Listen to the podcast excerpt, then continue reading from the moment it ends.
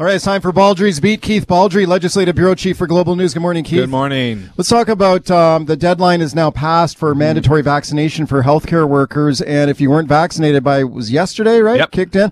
You you go on unpaid leave. So how many people in the healthcare sector have now gone on unpaid leave? It's a moving target because uh, not everyone shows up in the vaccine registry system because we've been hiring people from out of province. And but as of yesterday, as of five o'clock yesterday, four thousand and ninety people Wow. in healthcare. Now that breaks down um, five hundred and twenty doctors, which is kind of staggering when you think about it. Now that number is expected to shrink because we have been hiring doctors and specialists from other provinces and other um, jurisdictions for some time. So, for example, we've hired 30 anesthe- anesthesiologists, uh, and they may not show up in the in the vaccine registry system. So that that 520 is actually four percent of the doctors, but that number is expected to shrink to ma- match the three percent that we're seeing in other occupations in healthcare. It's almost a uniform um, pattern right across the system. Three percent of the workforce is unvaccinated, which we're seeing in a lot of other workforces as well. It's not not unique to healthcare. So, if we uh, doctors go from four percent to three percent, that number of unvaccinated doctors should shrink to three hundred and seventy-five. And in terms of where they're located, most, well, not most, but many are located. A disproportionate number are in the Interior Health Authority. More than 1,300 healthcare workers. Of the 4,000, 1,300 are in the interior, in small towns. And that's why that's going to have a disproportionately big impact because you're in a small town and you've got a health facility that, you know, has a small number of people and suddenly you lose, uh, five or six or seven. right. That has a domino effect. And We've already done one story on Global about a Grand Forks uh, situation where people in Grand Forks will now have to travel to Trail to get uh, to get treatment. Uh, Wow. Okay, uh, Adrian Dix, the health minister, was asked about this yesterday, and he pointed out that he made the point that you just made about that what they're seeing in the healthcare sector in terms of unvaccinated people is mirrored largely in just about all professions. It's it runs around three percent or so, right? So here's what Adrian Dix had to say about that yesterday. I'll get your thoughts. We didn't see across the board much difference in terms of categories of workers, and that is true as well in acute care. So while there are um, administration staff and, and others who are uh, who are um, uh, who are unvaccinated and will be affected by this across the healthcare system, uh, this 126,000 uh, workers, they're critical, all of them, to patient care for people. Okay, so as Adrian Dix speaking yesterday, when you talk about those unvaccinated doctors, that is an interest. How many unvaccinated doctors did you say? Well, the number yesterday was 520. That's expected to Wow. drop as as some of these doctors who we've got from other places show proof of vaccination because they're not in our provincial registry system. They're uh, perhaps in Alberta's or wherever they come from, and that that'll take some time to catch up to them. But still, you know, maybe we're at the end of the day we're at 375 doctors, uh, which is somewhat. Who are these doctors? Like, are these doctors who are now like, if they're unvaccinated, what is the consequences for them? They lose their hospital privileges. is that what happens? They would lose hospital privileges. Uh, they can still, uh, but it'll be interesting. Can they still work in BC though? Can they run a private practice? That remains to be seen. Talking to health officials yesterday, the College of Physici- uh, Physicians and Surgeons may get involved here and may actually start uh, ask, asking questions of these doctors what exactly you're doing. There's an organization called uh, Rocket Doctors, which is a virtual online medical service based on Ontario, but now spreading to Vancouver. And one uh, person contacted me saying their doctor in their small town in the interior, there's five doctors in this town. Two of them are unvaccinated. One of them is going to work for Rocket Doctors to have virtual online uh, uh, treatment. Now, a lot of family doctors right now uh, have had virtual uh, treatment for virtual visits for since the beginning of the pandemic. So presumably they can still continue to do that. well, could you make an argument? Okay, so let's say a doctor transitions to a service like that where it's all online, it's all virtual. You're not seeing any patients face to face. You're just doing consultations over Zoom or whatever. Mm-hmm. Could you make an argument? Could a doctor make an argument? Well, I don't have to be vaccinated because Yeah. I'm not going to be. I'm, I'm not going to be face to face with the patient. I suppose they could. I wonder though whether their income is not going to take a big hit here, particularly some of these other doctors. We're not just talking family physicians here. These are also, um, I'm told from the health ministry, a number of surgeons. They can't perform surgery anymore. You don't do that online. Yeah, right. Okay. Let's talk about um, teachers. And I thought it was really interesting. The BC Teachers Federation did a survey of their members and found out that the teachers had a very high, Very vac- high, vaccination rate. And a lot of teachers want mandatory vaccination and they want it province wide. Forget about this district by district Mm-hmm. thing that the government's doing here. Now here's Teri Mooring speaking to me earlier on the show, president of the teachers union, and then I'll get your thoughts. What we don't want to see is a patchwork approach to this where individual school districts make the choice to either put in a mandate or not put in a mandate.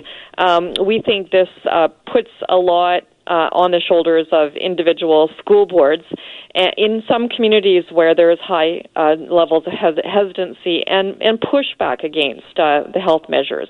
Yeah, there's a lot of concern that this could, you know, divide communities if a, sc- a local Terry- school board has to take this on. Teri makes a very good point, and here's the reality. So they're at 98%, according to their survey. Yeah. About 97, 98% are vaccinated, which is great. Great. But there's 43,000 teachers.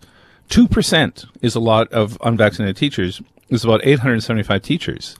And you put yourself in a school trustee's position. Uh, are you going to make a decision that in your district, if you have a vaccination mandate, it may very well end up costing you 100 teachers in, if you're in a, in a large uh, community? And that's, that's the un, sticky situation trustees are going to find themselves in because there is a, you know, there's a public health uh, reason to be, have vaccine mandates in healthcare, but we're not having them in schools because, again, the data suggests that it's not being transmitted as much in schools. But school trustees have got this multi-page thing from the provincial government to walk through to figure out whether they should have a vaccine mandate. At the end of the day, if, if you've got two percent unvaccinated, just apply the math to your to your teachers and your CUPE support staff.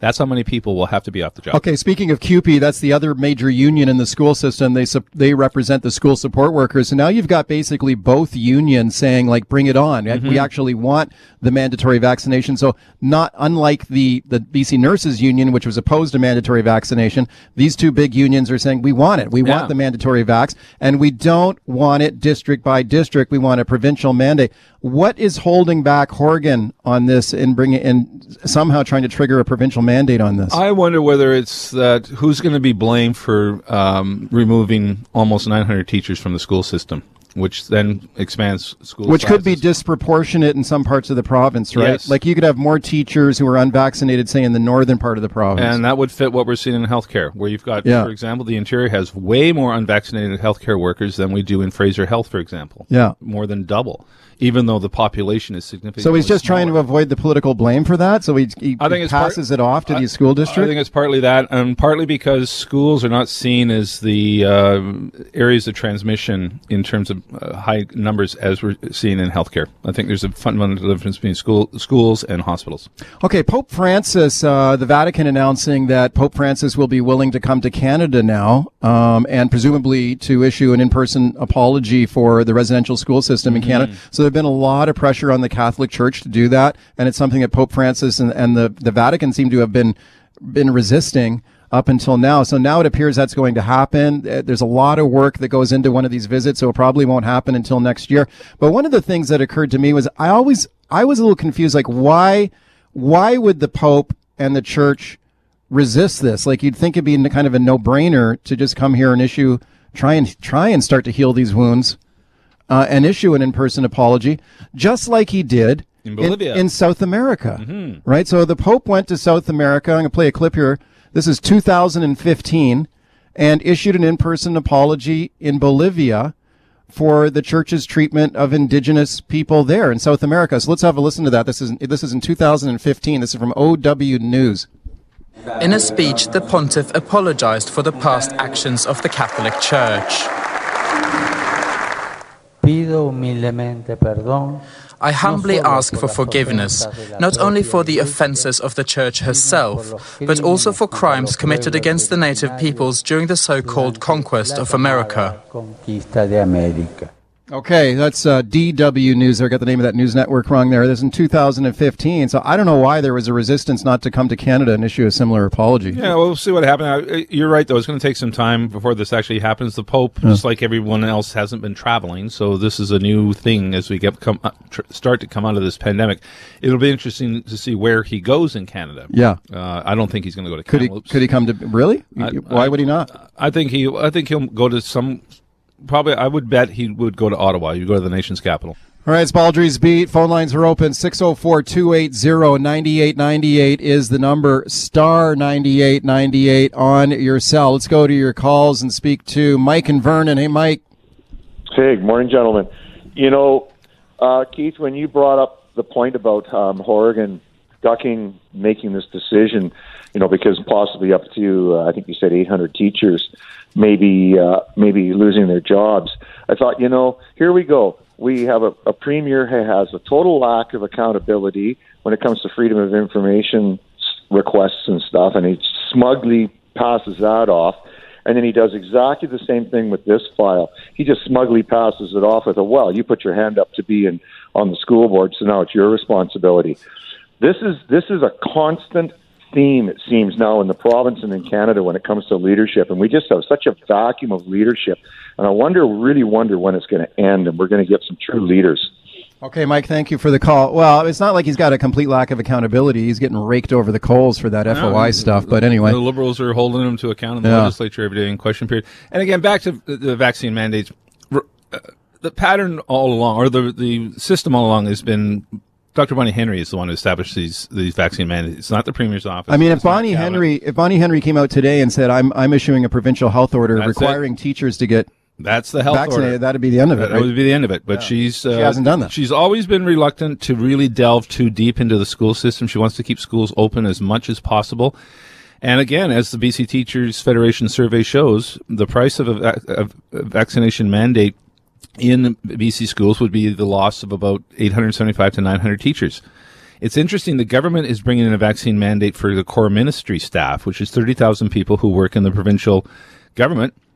Many of them work in government offices around Victoria. Uh, again, there's no evidence of much uh, COVID transmission in those offices because people have been staying home for, for you know, 18 months. But uh, So that would defeat Horgan's argument that this should be a local issue because they're employed locally by the school board. Yeah. So uh, again, people in the healthcare uh, system work for their local health authority. They Right, don't work right. directly for the provincial government. Yeah, and the other thing is about, about the unvaccinated teachers. Like, if you had 800 vac- unvaccinated teachers who suddenly lose their job, a lot of those teachers could be disproportionately located, let's say, in, in low vaccination rates like the North. Likely so would. imagine you, you might have a small rural school that loses like half a dozen teachers or something. And, that, and that's exactly what would happen in Dawson Creek, Fort St. John, Vanderhoof, Enderby, Chetwynd. Very low vaccination numbers there, and it's probably mirrors the, the Yeah. teachers and the healthcare workers. Ren on the line in Vancouver. Hi.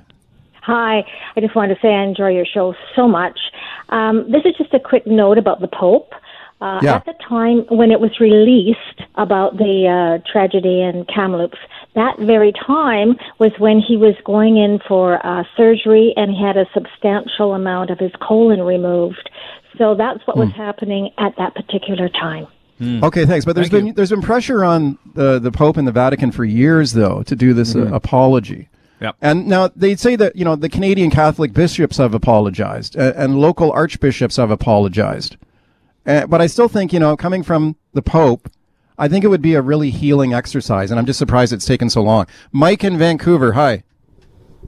Hey guys, uh, you know, going back to the teachers, when I when you were talking about the numbers at 94 percent, 95 percent vaccinated with the educational uh, employees, whether you're a teacher or in the educational system, that's pretty darn impressive. I'm, I was very impressed with that uh, high number, and I think that number would exceed what we probably are going to expect the general population to be over the next year. We're not going to get to 95 percent.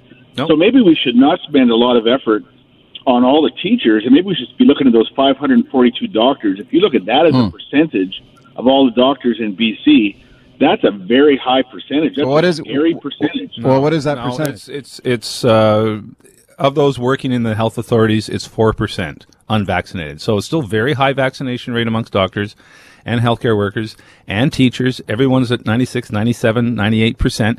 But again, when we're talking about a huge pool of people, even a two or three percent unvaccination rate translates into hundreds of people, or if not in healthcare, thousands of people. Let's squeeze in one more here. Joyce calling from Chase. Hi. Hi.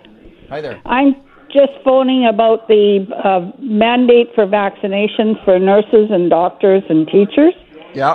I think it's very rare, very unprofessional of them to mandate this, for the government to mandate it, these people have been working with, with those patients for 18 months. I don't know that there's been that many get sick or die. And I, we're just losing all our privileges. And sooner or later, we're going to become a state that you have no rights for anything. We're Okay, Joy, okay, Joyce, thank you for the call. Well, no, I don't think we're approaching that uh, at all. I mean, there were 18,000 people at a Canucks game last night. We're Well, I mean, you could capacity. you could make a very a, a very convincing argument that it's unprofessional for healthcare workers not to get vaccinated Yeah. because you know the argument that well I'm just I'm just exposing myself to risk. No, you're exposing your other people, your family, your coworkers. To It, it is- risk, it is patients, baffling. so. People, a lot of people with scientific background just haven't got vaccinated in healthcare, which is troubling.